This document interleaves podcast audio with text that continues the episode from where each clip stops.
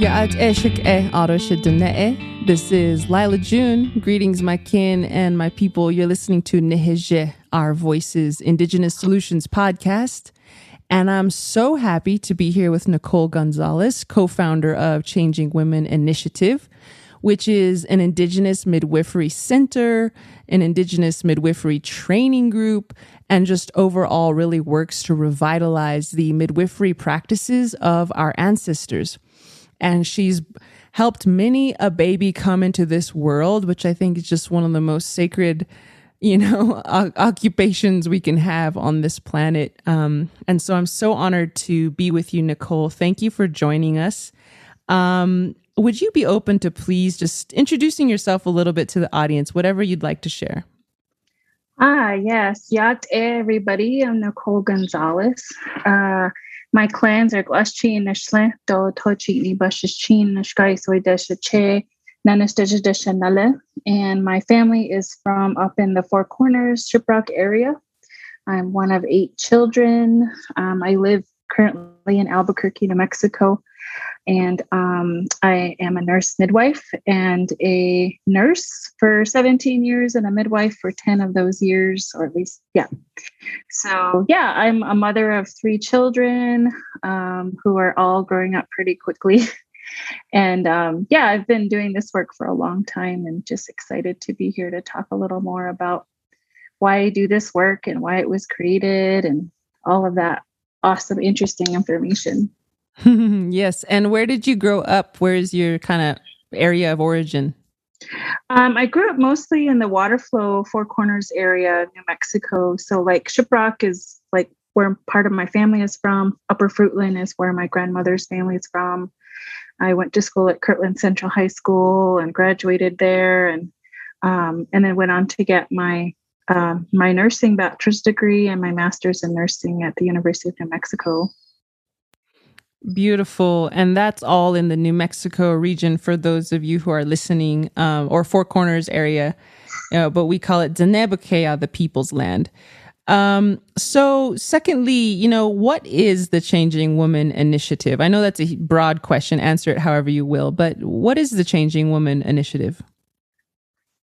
So, Changing Woman Initiative is um, basically a nonprofit organization dreamed up through the work that I'm doing as a midwife from about 10 years ago. It's crazy to think that it was founded in 2015 and we've been doing this work now for seven years but it's really taken you know four years prior to that to just kind of plan and organize my thoughts around like doing this work it's such a huge endeavor to even think about starting a nonprofit and just to think about um, reclaiming traditional birth practices as a native woman from new mexico and it was something that i didn't see was happening across the United States. I actually had to go to Canada to meet with Aboriginal midwives to connect with them and to, to see that it is possible to reclaim our birth practices and that midwifery is alive and well and thriving in those native communities up north. And that really inspired me to be like, hey, we can do this in the US. And, you know, the women here are not aware of what's what they're missing out in in regards to their their birthing experiences. And you know some of the stories passed on through my my grandmother and my mom and my aunts was like yeah you go to the hospital and they don't treat you well. You know you're you're expected to be mistreated in that setting. So there's a lot of stories around fear um, and mistreatment in a hospital setting because many of our women birth at the indian health services. And so there's a lot of stories of like white nurses um, getting after my aunts and family members for being pregnant and telling them to like shut up and be quiet that they got themselves into this problem and this place of pregnancy. Um, and it wasn't until i became a midwife that it was like oh you know it's possible for us women to actually have very positive and empowering birth experiences and that women from other communities, specifically white women, were having these kind of experiences and they were choosing to birth at home. And that they were just they just had a very different perspective about what their body was capable of around childbirth. Um, and i wanted to um, bring those experiences back for our native women. And i definitely had to think about like how to do that right. We all know the nonprofit model is not the most um, friendly business model to carry any type of endeavor out. But unfortunately, you know, um, the capacity that I envisioned for the organization and what we were going to do really required that kind of a pathway especially when it comes to fundraising and, and services just because you know healthcare is expensive um, and that was one of the main reasons that native women were not choosing birth um, in the home setting or in a hogan because it was expensive for a midwife to attend their birth like it's it's probably four to six thousand dollars for that to happen and if they don't have insurance that covers that then it's out of their reach um, and then also because of how the Navajo Nation is positioned in three states, um, it's really challenging to get healthcare to those areas where people might want to birth in a hogan or in a traditional fashion. Um, and so it just made sense to create this organization where over time it's clear like we weren't just going to provide um, midwifery care through a birth center and out of hospital experience but like we wanted to, i wanted to train midwives to become or native women to become midwives because there's also a lack of workforce and women who want to who understand how important this work is but also like want to be in their community providing care as a midwife. Um, some of that really rich history around midwifery is like it's traditionally we were medicine women. You know we participate in it in the Kinaaldá ceremony. We we participated in acknowledging like these medicine babies were coming forward and identifying who were the medicine people were going to be in the future. So we played a pretty active role in our community um, through puberty ceremony and medicine making medicine babies, um, and that really shifted once hospitals came on the scene.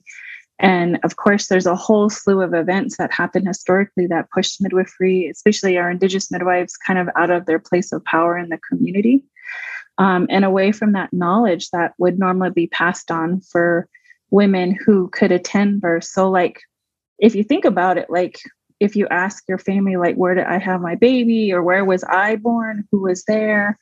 A lot of women are going to say today they were, they birthed in a hospital. And so during those times where hospital births were pretty common and they still are, um, children were not allowed on labor and delivery units. You know, sometimes at some point, husbands, partners were not allowed either, and that shifted over time.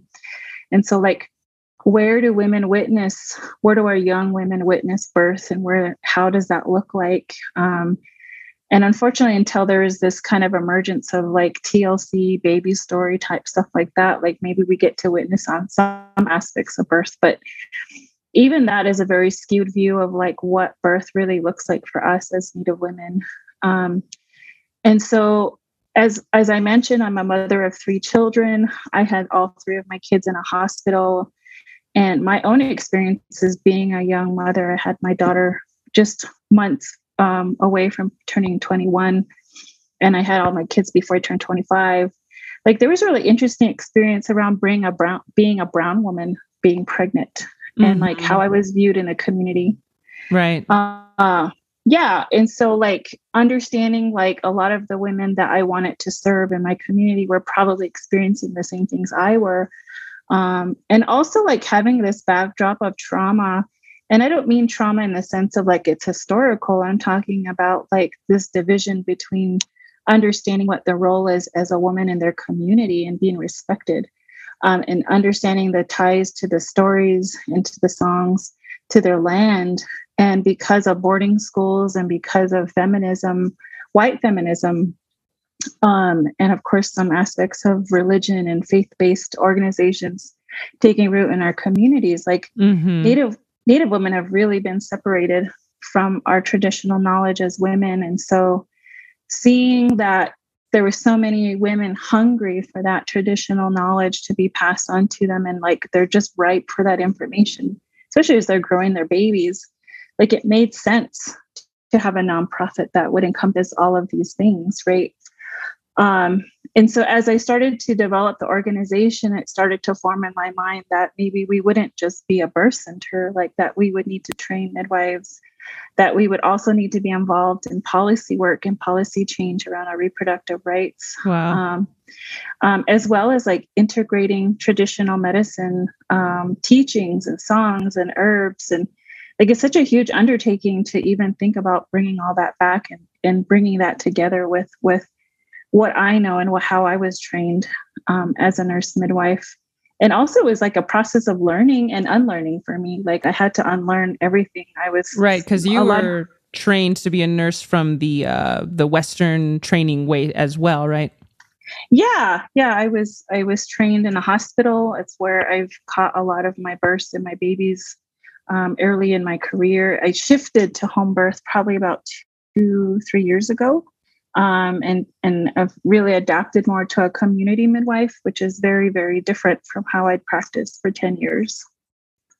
And what is the difference? I mean, obviously, this is a huge question, but what's the difference between being a hospital midwife, uh, hospital nurse midwife, and a at home uh, traditional midwife? like what what was what what did you feel when you transitioned to being at a, a home birth midwife well first of all like um, there's a pretty clear distinction on who is best to birth out of hospital and at home.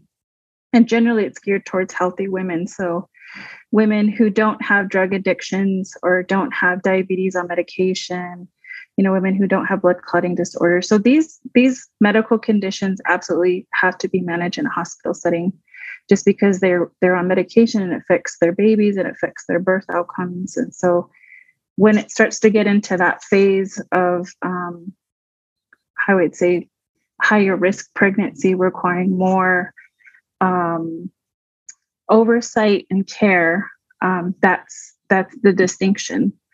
But for the home birth setting, because again, women are healthy, um, and and in the healthiness and in a sense of like they're they're knowledgeable about birth, they're knowledgeable about what they want, they have the skills and the language to advocate for themselves and what they want.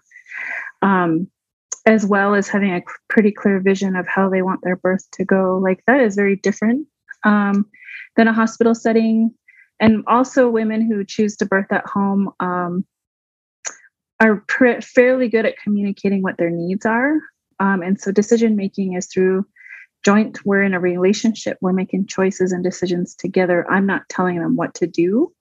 I'm giving them information and options to make some decisions about their body and their birth, knowing that I'm going to be in their house and I'm in their home and I'm their guest and I'm not, you know, dictating how things are going to go. Like we've had this nine months to have dialogue and relationship building as to how how I can best support their birth experience in their home.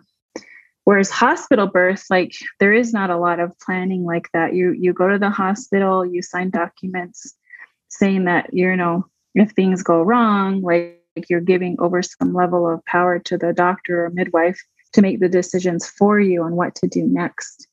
And so there's very little part uh, a role that women might play in their birth experience because the expectation is like somebody else's it's somebody else's responsibility to take care of them in a hospital. Um, i would say that's the biggest difference i've noticed um, as well as the language.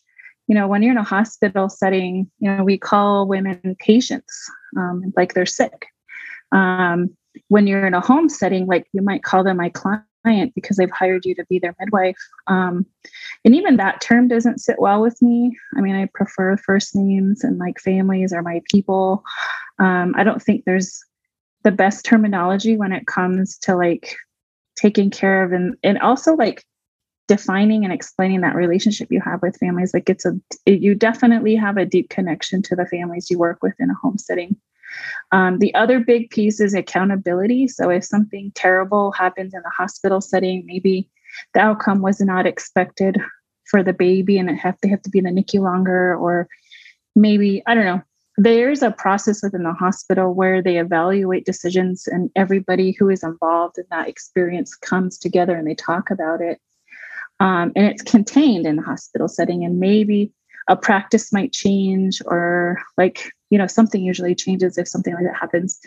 In a home setting like if something um, adverse happens like you know she has a hemorrhage or you know something like of that nature um, obviously she has to be transferred to the hospital. But like the accountability piece is like the community holds you accountable. So if if so and so is saying well that midwife just went in there and pulled that baby out and it felt very traumatizing to witness that like that auntie or that person might go to the family and be like you know i was horrified by what i saw and i don't know if i trust this midwife and so that word of mouth gets transferred to everybody and so right. that's a very that, that's a very different setting mm, um, mm-hmm. and so my my often my word of advice for families is like make sure who's ever at the birth is someone you trust that they're involved and like they agree and are supportive of what you're planning to do. And also we usually have a planning meeting prior to the birth so that we can talk to everyone about who's doing what. And if we create an emergency plan we have you know there's there's a communication of like who's doing what which is super important. And we have the opportunity to talk about like what kind of skills that we have and what do we bring to birth so it diffuses a little bit of that fear which a lot of people have about birthing at home or in a traditional hogan further from the hospital right and what is the difference between because there's a lot of midwives that are not indigenous, right? Or midwife centers that are not indigenous, which are still wonderful and they um, do amazing work. But what would you say is the difference between a midwifery center and an indigenous midwifery center? Um, I would say, um, yeah, you're right. Every every center, birth center, midwifery model is a bit different because it's based on who you're serving and why you're serving them, and so obviously Changing Woman Initiative is focused on serving um, Medicaid, low income, uninsured, Native Indigenous folks, right? And that they live in urban and rural communities. And already, you know, serving that community means we have to be flexible. It means that we need extra funding to pay for services that grants won't pay for. It means that um, family involvement is a priority, that ceremony is a priority, that transportation is going to be an issue for families, um, that we are fully aware that trauma is going to play a role in our care. And so we have to tailor our language and even our consent forms to incorporate language that is trauma informed, but also mm-hmm. in a consent way. Um, right. And so because we know we're serving a specific population, everything is tailored to serve that population, right? And we have to be ready to flex or to change or to make an adjustment if things are happening in the community. So, for example, COVID, right, is this big pandemic that happened. And we had to really accommodate and change our practices in a sense of like a lot of the Pueblo communities closed their borders um, to non-native people. So we had to get documentation and approval from the council to be in their territory and also mm. like making sure that our staff is covid uh, vaccinated uh, because that was a requirement of the tribes that we were serving and we had to honor their sovereignty. Um, and so that's different you're right like that's not what other midwifery clinics maybe might, might be doing.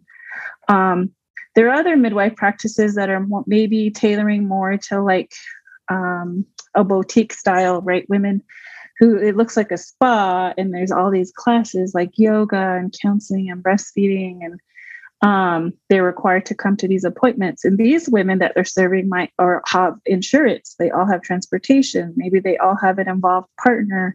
They all have college degrees of some sort. Um, they have access to clean water. They have access to food every week.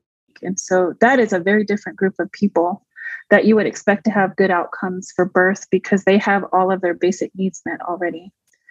And so, what makes ours a little different in, an indigenous sense of like, you know, we already know our communities are are limited in some of these areas, and so that's where we're trying to provide service and care in a dynamic way so that we're meeting their needs um, the best we can, knowing that these basic things are not being met.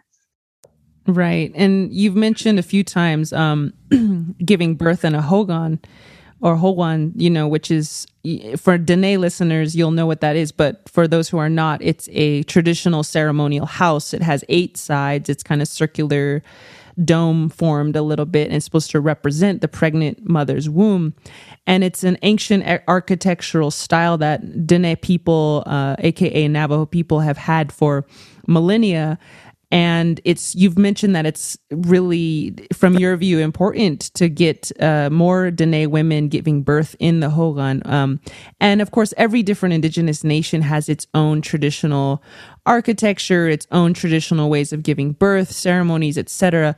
What do you think is the importance of indigenous peoples giving birth in their traditional ways? For instance, in a Hogan, what what is the importance of that versus uh, in a hospital? Well, it's well, I was doing some research in my community meeting, talking to aunties and grandmothers about what that looks like for Native, for Navajo women. Um, and to find that like there's so much transition that's happened in the last 50 years that we've started to, we've really transitioned to hospital birth. But like the understanding around birth being a sacred, right? That is a huge thing. What does that mean? Like we, we honor our puberty ceremony, we honor these age related transitions in our life and growing our children up in a Dene personal personhood way. But like birth was not part of that. Right. And so like starting them starting these babies and these families um, off in a ceremonial way in a traditional way with the prayers and the blessings of our ancestors and our um, our deities, like that is setting them up for life. Like that is part of their life of bringing babies. And I think that historically, how really smart that was for the US to A, make US Native Americans US citizens, right? So they'd stop fighting us or we'd stop fighting them. But like when you can control where and how babies are born, like that is the ultimate colonization control way. And so when you take away midwives and you take away our traditional healers and even just the basic understanding um, for our women that that birth is a ceremony and we forget that and we start to be in the hospital and we birth our babies there and we forget the sacredness of this process of bringing this baby into this world and all the teachings that come with it. Like that is a real poverty and a loss of community and understanding of like our role in our space in our communities. Um, and so being in a hogan and choosing to birth your baby in a sacred space with your family and a space that's already respected because it's it's respected because you do ceremony there. It's a connection to the ancestors, a connection to the land. It's also a um, a physical demonstration of the universe in our home, right? Like the fireplace has meaning, you know, the directions in which the, the door faces has meaning, like everything in that space has meaning. And in, in relationship to the baby you're bringing forth, like there's even Hogan and songs that you sing to that baby as it comes through. And of course, my big thing is like how beautiful it would be for your baby to hear your Dene language spoken to them, saying, "I you know I love you and I'm, i want you to stay." Um, and that's not what's happening in the hospital. Like that piece is missing. Um, and to be able to use your medicines, right? Like in a hospital that I practice at, many of them, like you can't burn sage or cedar because it's a fire issue, and then you have to go through all these things just to burn cedar or sage or go to a special room or whatever. Um, whereas like if you're in a in your traditional Hogan space, like you get to do all those things. You get to make offerings as often as you need to. You know, your partner gets to come and go as they need to. Um, and so it's just such a different experience. And and unfortunately, um, one of the issues we've had with with families choosing or wanting to have births and hogans is not everybody has a hogan right? People have been displaced from home and they're they, they're living in apartment buildings and they're living in trailers. Um, if there is a family hogan sometimes there's a dispute in the family and nobody wants to share their hogan with this baby to, that's going to come forward because they're afraid. And it's just like oh my gosh we're dealing with like like real day issues here because nobody wants nobody has a hogan and people don't want to share. Um, and mm-hmm. then also like some people are like, oh, I'm in the process of building my Hogan. And once they tell me that, I'm like, you're not Hogan's not going to be ready to say because I'm like, every time I hear that, I'm like, it's not going to happen. I'm like, because it, it's, it's a lot more work to erect. I mean, you know, you're building a Hogan, right? Yeah, I've helped to build a couple. Yeah, it takes, it, it depends. Yeah, it can take a while. The cost, the labor, the planning, like all of that takes time. And, you know, if you're in the process of creating that while your baby's growing in your belly and you you know you have the resources um, and i say resources in the sense of not just money but you have people who know how to do this. Um, and not everybody has that. And so we we run into those issues. And so it's it's not so easy mm-hmm. um, to have a traditional hogan birth but also like women misunderstand like they'll they'll talk to me at like third trimester. You know they've got six weeks or maybe eight weeks left in their pregnancy which is two months. And they're like oh i want to have a traditional birth. And i'm like no you don't understand. Like this takes planning and preparation and relationship building with us. And your family needs to be present and you have to gather certain things to prepare for the birth. And like it doesn't happen quickly. Like you have to we have to build a relationship too and that that does take nine months. Right um, and sometimes and, we come from broken families so our family can't really be there always um or on and on and on i i, I appreciate what you're saying because you're trying to deliver this service to a community that has so many nuanced and complex issues that your average white doctor just wouldn't understand. Um, I think our mean, you know, annual income on Dene is uh, thirty thousand a year for the whole household. You know, which is hardly anything. Um, and that's the mean, meaning half of our people are making less than that. You know, so there's just a white doctor who makes a hundred thousand, two hundred thousand, three hundred thousand a year would just not be able to understand the the very nuanced things that that that our community deals with. Um, but that's very beautiful, you know, that we did used to have Hogan births and like you said, our people have ceremonies to this day that honor every um, phase of life. And yet, the birthing phase, which is arguably one of the most important, has been cut out by the transition to hospitals. And so, bringing that back, I think you're right, is just so important. And and honoring that you know birth is sacred and that everything that happens in the Hogan is sacred. You know, like like you said, it's where there's no separation between oh now it's church and now we're not in church. You know, like every breath is a ceremony when you're in the Hogan, and everything is life is a ceremony in there. You know, and so I think that's very beautiful that many women are getting this opportunity to um, you know have their births in there now thanks to you all um, is there anything else you wanted to say on that matter? I have another question for you, but I'm open to anything else. Yeah, I think the other thing about the Hogan is the unspoken protocol of respect, right? You respect the space, you respect each other. Like you don't go in there treating each other not right, right? You're not fighting with your partner, you're not fighting with your mom. And so it's we that's already built into us, right? And so like I think that's when that space that we're choosing to birth in has so much power that it, it even changes how we behave right when i go into hogan i'm like okay i gotta go left you know and I, my voice is calmer like my body feels calmer like there is a level in my body that it's already aware that i'm in this space that is sacred and re- does requires respect and so like everybody has that understanding when they're there and so that is also the role of being in that space um, and you don't get that in the hospital setting Right. So, how many babies do you think Changing Woman Initiative has helped to bring into the world, and and what percentage of those have been home births? Do you think? Um, so I would say about fifty so far. We've I started. Uh, I transitioned from hospital to home birth in 2019. And that first year, I didn't see very many women, and we were slowly like increasing our numbers. Um, we don't have a birth center yet. We have a birth room, which is perfect for families who have multi people living in their house or have transitional housing or live far away and would feel safer being closer to the hospital. And it's been used that way. Um, so the majority of births are either in a Hogan or someone's home, um, which is actually uh, going very well.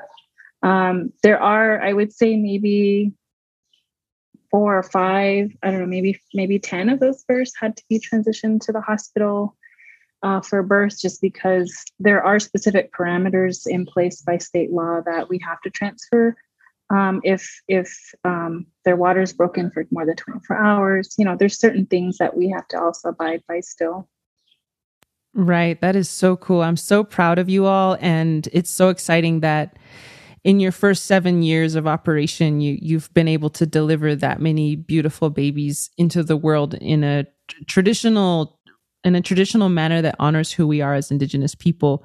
Um, so we're almost done here. almost going to wrap up. I just have a couple more questions. Um, you know, I was born in an IHS Indian Health Service hospital in Santa Fe uh, because it's free. I think for my mom at the time, and and she really wanted to have a very specific kind of birth. She went in ahead of time. She gave them this whole note about how she wanted it. They said okay. Um, and then when the day came, they like forgot the letter or something, or like none of the nurses or doctors were informed. And uh, anyways, it was this whole fiasco, right? And so I was just wondering, uh, you know, you used to work in the IHS clinics. How did that inform your journey to becoming a midwife? or anything else you want to share about your personal journey to creating a Changing Woman initiative? I think I, I, worked in Indian Health Services in Santa Fe for about two years because they paid for part of my midwife my nursing education, so I had to work for them. Um, and I actually worked on their uh, med surg floor more than I did in their labor delivery because there's that was closing at the time. Uh, I would say that was a big transformative and monumental change for me because um, I witnessed I witnessed Native women's experiences be uh, their on their requests not honored. Like I would hear some of them ask for pain medicine, and they would be like, "Well, the midwife told me to walk, or she told me to do this, and then it was too late for me to get what I wanted." Um, and I and I understand, like midwives, we we really support natural normal birth. Um, but if a woman's asking for pain medicine at any point in her birthing experience, she should that should be honored regardless of our own views and perspectives. Um, and I also witnessed like there was two conversations happening, like you know IHS providers and um, midwives were pretty kind of patting themselves on their back for such a good job that we're doing. But then I was going back to my community. At the time, I lived in San Ildefonso Pueblo with my former partner. And the conversations that was happening with women was was like, I wanted pain medicine and they just detoured me and I didn't like that. Or I didn't feel like my birth was honored um, because maybe they didn't feel like they could advocate for what they wanted in their births. And so that was a problem. Um, that I witnessed in conferences I went through too as a midwife student, like hearing again this other conversation happening with with white doctors and midwives who serve native communities around like kind of again patting themselves on the back for doing such a good job even though like maternal mortality rates are really high or breastfeeding rates are really low after three months. Like there's like specific data that is showing like there's something wrong still and it's not being fixed. Um, and nobody seemed pretty nobody seemed interested in trying to address the issues they just had a lot of they seemed very interested in like just saying that this is a problem and nobody wanted to like fix it um, and so so yeah so like working at ihs for me was just a big like an eye opener for me of like how how much of a problem we we had um, and the lack of agency that Native women have in their childbirth experiences, right? They just have all this trust for the medical community to make choices for them. And I'm like, no, they're not making good choices for you. and in fact, they're not even giving you all your options. Right. And I think that there's this huge national conversation in the mainstream culture that says, oh, well, you know, it's so sad that we abuse Native Americans, but hey, they get free health care and they have casino money and blah, blah, blah. When, you know, I've never seen a casino check in my life. I'm 32 years, 32 years old. And the health care, quote unquote, health care we are getting is so egregious. And like you said, the um, mortality rates among birthing women in Indian Health Service is astronomical. And yeah, I just I just remember you sharing that at uh, Heart of Her Nation conference, you know, with um, Seventh Generation Fund and just sharing like your experience working there was really uh, pivotal for you. And I'm really grateful that sadly you had that experience but you saw you know what our women go through what our people go through on a day-to-day basis in these in these clinics that are free so we all go to them but how are we treated in there you know and it's like it's this weird power dynamic that's like well you're getting it for free so just be grateful for what you get you know and and it's of course we're treated very poorly um But on a more positive note, you know, what do you envision for Indigenous midwifery in the year, say, 2035? You know, 10, 12, uh, 13 years from now, you know, what, what, what do you hope to see going on with Indigenous midwifery? I think what's been really awesome to see, even from when I started doing this work 10 years ago, and the conversation around Indigenous midwifery was not really happening um, it feels good to know that all the work that I've done has brought these issues to the forefront, and that my my journey has inspired others to to undertake this work for themselves. And as I see people like like the doulas we trained in Window Rock, right? Um, two years ago, we trained 40 doulas in a Hogan um, with another organization called Zaagi'idiwin Doula, Indigenous Doula um, from up in Canada. And like five or six of those doulas right now have a collective in, in the Gallup Window Rock area. And we work with them now and they attend births with us.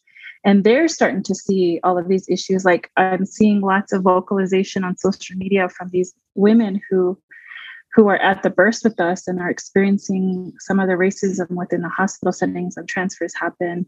They're seeing a lack of support from the community. They're seeing, you know, WIC programs not providing breast pumps to women like they're supposed to and they're becoming very vocal about what they're seeing. And and so that to me is like that wave of change that i hope to to create with starting changing initiative like it's happening. Um and so i can only imagine the next 10 or 20 years like we're going to see more and more women choosing midwifery uh, especially Native women choosing to become midwives. Like I believe right now there's like maybe two or three in Shiprock that are training to be midwives. There's two in the nurse midwifery program that I'm in, and so you know in maybe 30 years they're not going to just be 20 nurse midwives in the whole United States. Like maybe there's going to be 50, right? And so I see that change happening. It's it's a slow progress, but I see it happening. Um, and as far as like it's also interesting to see like the the women that we're serving already. They're young women. They're like 20 to 35 choosing to have a traditional home birth, a traditional birth and a Hogan. And I'm like, wow, I remember being that age and not thinking anything about like like the pain, right? Like I'm I'm afraid. Um, but these these women are choosing to to heal themselves and their communities through their birth experience. And they do experience um, opposition from family and community about their choice. And there are like people who make them feel afraid because of the choice they're making. But it's amazing once they've chosen this and they birth at home and their family witnesses it, they're like, wow, we didn't know this could happen. We didn't know it could happen this way. Well, we were really missing out before today or before this experience and then that has a ripple effect in the community and then you start to see more people want to birth like that because it's it's they're respected. Right absolutely. And so what would you say to your average woman out there? Maybe she's listening now maybe she's pregnant. That's why she clicked on the thing right? She wants to you know. But she doesn't have a traditional midwifery center around her or a community that's supporting her or maybe she does and she doesn't know it. You know, what would you say to your your woman who is pregnant, whether she's indigenous or maybe not, but just wants something better than what the world has to offer? You know, what what is some advice you would give to her? Yeah, unfortunately, I know there's a lot of places outside of New Mexico where Native women or women in general don't have a lot of choices about where they birth and who they birth with. And the best they can do is you know be very consistent and persistent about what they need. So like what's one of the things i saw with the white women women i worked with in the places that i used to work like they're real bossy. Like they tell you what they want, what they don't want, turn the light off, you're too loud. And so like I always tell my moms, I'm like, be a boss, like tell me what to do. It helps me make me makes my job easier when I know this is like where your bandwidth is and not to go beyond that. Like I can't anticipate your needs. I can't read your mind and nobody can. And so like be really a be a boss, like tell them what you want. This is your body, this is your birth and also like that birthing space whether it's a hogan or especially if it's in a hospital setting like that is your space as long as you're in there. And you do have a choice on who comes in and how loud it is and if it doesn't smell like a normal safe place to have your baby. Like you can change those things. Um, and so i would say nurses would generally will respect if you're bossy about what you want and you're clear about what you want and you you're aware of your um, your choices um, as well as your rights in the hospital setting. You know you don't have to say yes to everything. You can say no to the iv you can choose to drink or sip fluids or whatever. I mean it just unfortunately every hospital is different and policies are different depending on which place you're birthing. But yeah just being very well equipped to be aware of your options and to say what your needs are and to like be a boss. That's the best advice i could give. That's that's great advice. And you all are trailblazing this along with many others. I, I won't position you as like the indigenous midwifery because i know there's like a beautiful movement popping up all throughout canada you know what we now call the us all throughout turtle island even uh, you know Abya Yala south america where um, this is coming up but i hope that this podcast inspires indigenous peoples and all peoples throughout the land to to start dreaming big like you did and, and create these spaces and, and stand up for what you believe in. Um, and uh, it's very exciting that even though maybe some women don't have access to this, that that we can change that. We have that power. We have that. We can be those bosses, you know. so, um, uh, what advice would you give to Indigenous women or people in general who would like to get involved with Indigenous midwifery who would like to be doulas, who would like to train in this way? Is there any resources you can point them to or training spaces or just in general, any advice you'd give to people who are interested in getting more involved? Yeah, I know I've done some writing for Indigenous Goddess Gang about Indigenous midwifery. So there's that. Um, I still have of my blogs that are up. One is called My Blessing Way to Midwifery that talks a lot about like just my personal journey of becoming a midwife, um, as well the many colors of changing woman, which is my second um, blog I created after I finished midwifery school. And there's lots of like really good resources there that you can access um, with some information. Um, I know my friend Rhonda Grantham, she's a midwife from out in Washington. She has Indigenous Knowledge Keepers um, that she does training oftentimes for lay people to become birth assistants and doulas and um, she's a really great resource she's been a midwife for a long time um, we were hosting um, indigenous birth worker gatherings for a couple of years and we've kind of i know i've pulled back from that just because the work with cwi have got a lot more busier for me um, I have to be honest, like doing this work, I know it's um, it's inspiring and like I know I'm a trailblazer, but like it's really hard. You know, I just got divorced of a 20 year marriage. You know, I'm I've had to relocate to Albuquerque because that's best where we chose to serve people and be closer to the reservations. Um, there's a lot that I dictate and make decisions around my personal life, that is because Changing Woman Initiative is the center. Um, yeah. And I think, I think, you know, it's taken me 10 years to become a midwife. Um, and every decision I made in that process of becoming a midwife and the knowledge I learned from my community and everything I read and, and the beautiful medicine people like Rhonda, like um, Rita Gilmore, who shared birthing knowledge with me. Like it's taken that long to do this and to and to learn this for myself.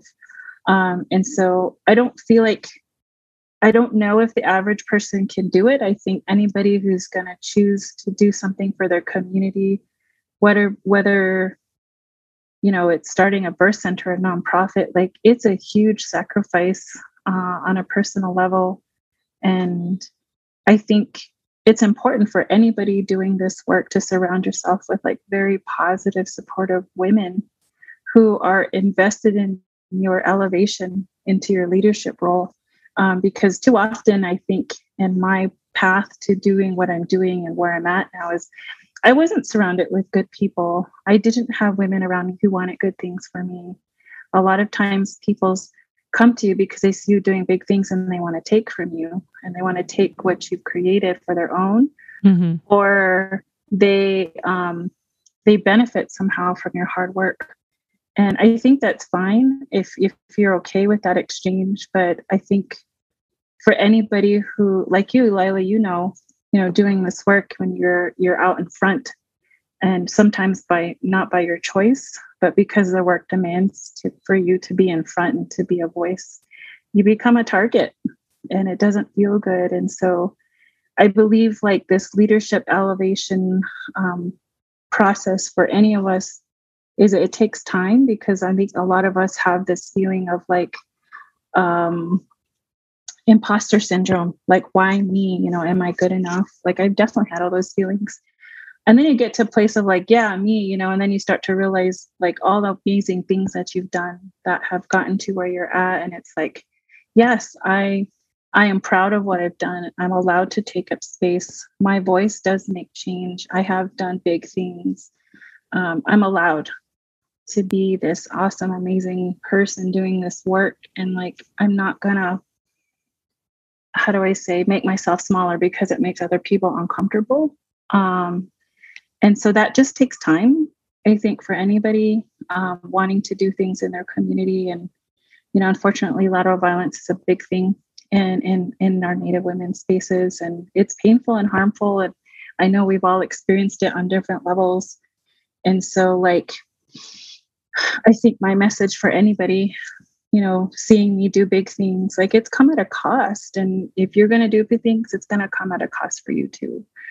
Um, but yeah like say your prayers like that's really what's gotten me to this place is like my family says prayers. We have prayers done for the organization. Like we there's a deep spiritual root in who i am as a person that's grounded me and continues to ground me especially as the challenges continue to come up with like the organizational growth and who's going to be a part of that.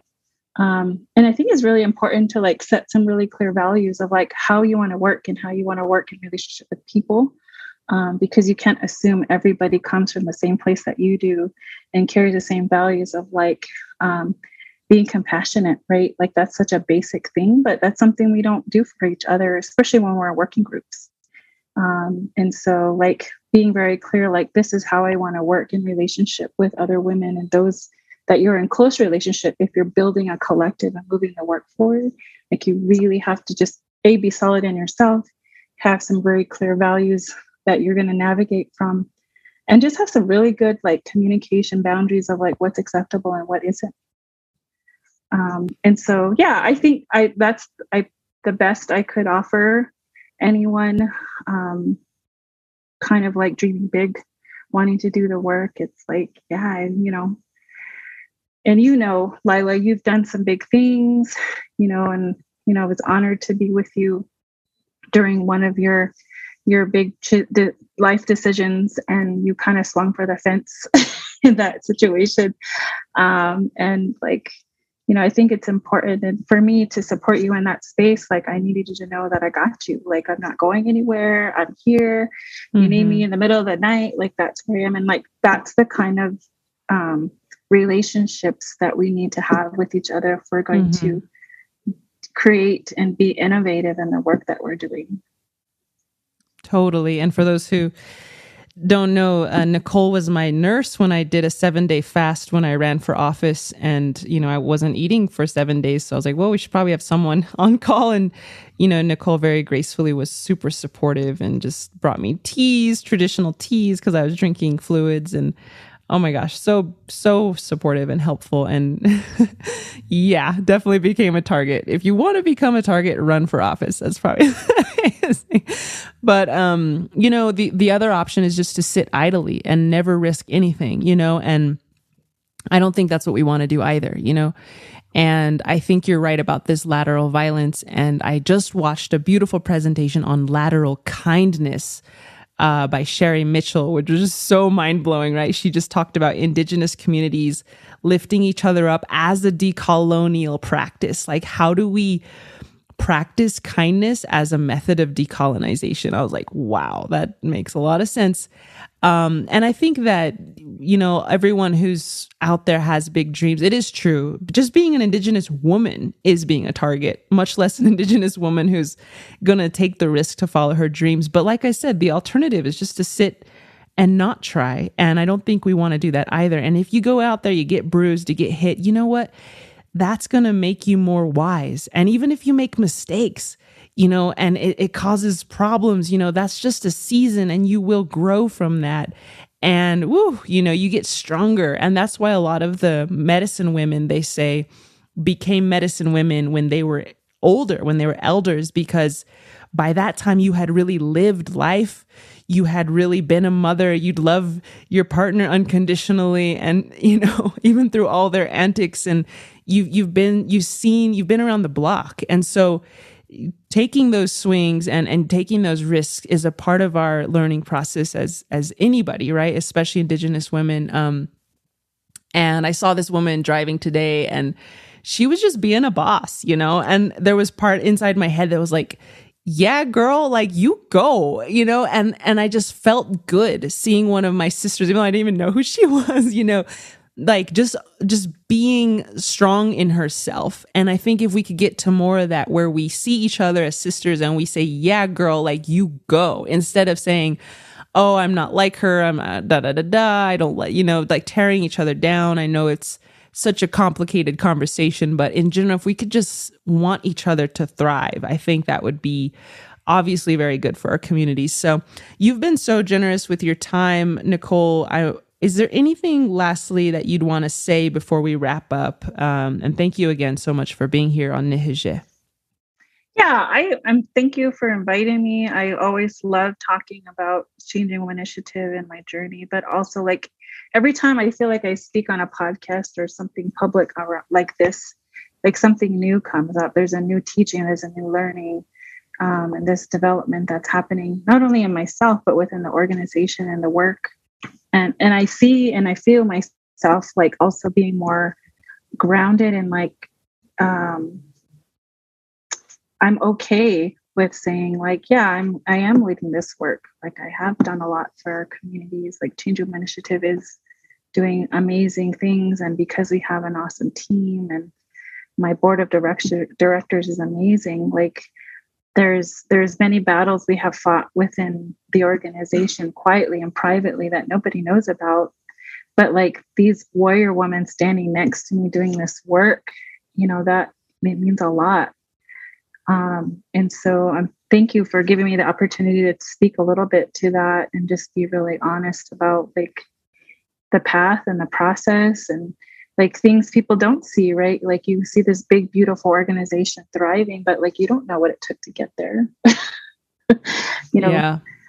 And I, I do enjoy, I'm just one of those people who enjoys talking about process and like how decisions are made. Um, that to me is very intriguing and also like where creativity comes from and what nurtures that and innovation and working together like what nurtures that like how do i create those spaces oh yeah definitely. That's a very Diné thing to say. Like that you love talking about process. I feel like our, our people are so astute and we observe and we're very observant people you know? We really like we really take a look at stuff and we really break it down and build it up and look at it holistically. And um, thank you for doing all that because because of you know what you have decided to do and your comrades your colleagues and and your board and, and the courage you've had to step up and and take a shot at your dream you know like there's so many babies who don't have to go through what i went through what my mother went through and that makes it all worth it so Nicolle Gonzales of Changing Woman Initiative. Thank you all for listening. This is Nihije our Voices Indigenous Solutions podcast. And thank you, Nicolle, for being one of those Indigenous solutionaries. Yeah, thanks. thank you.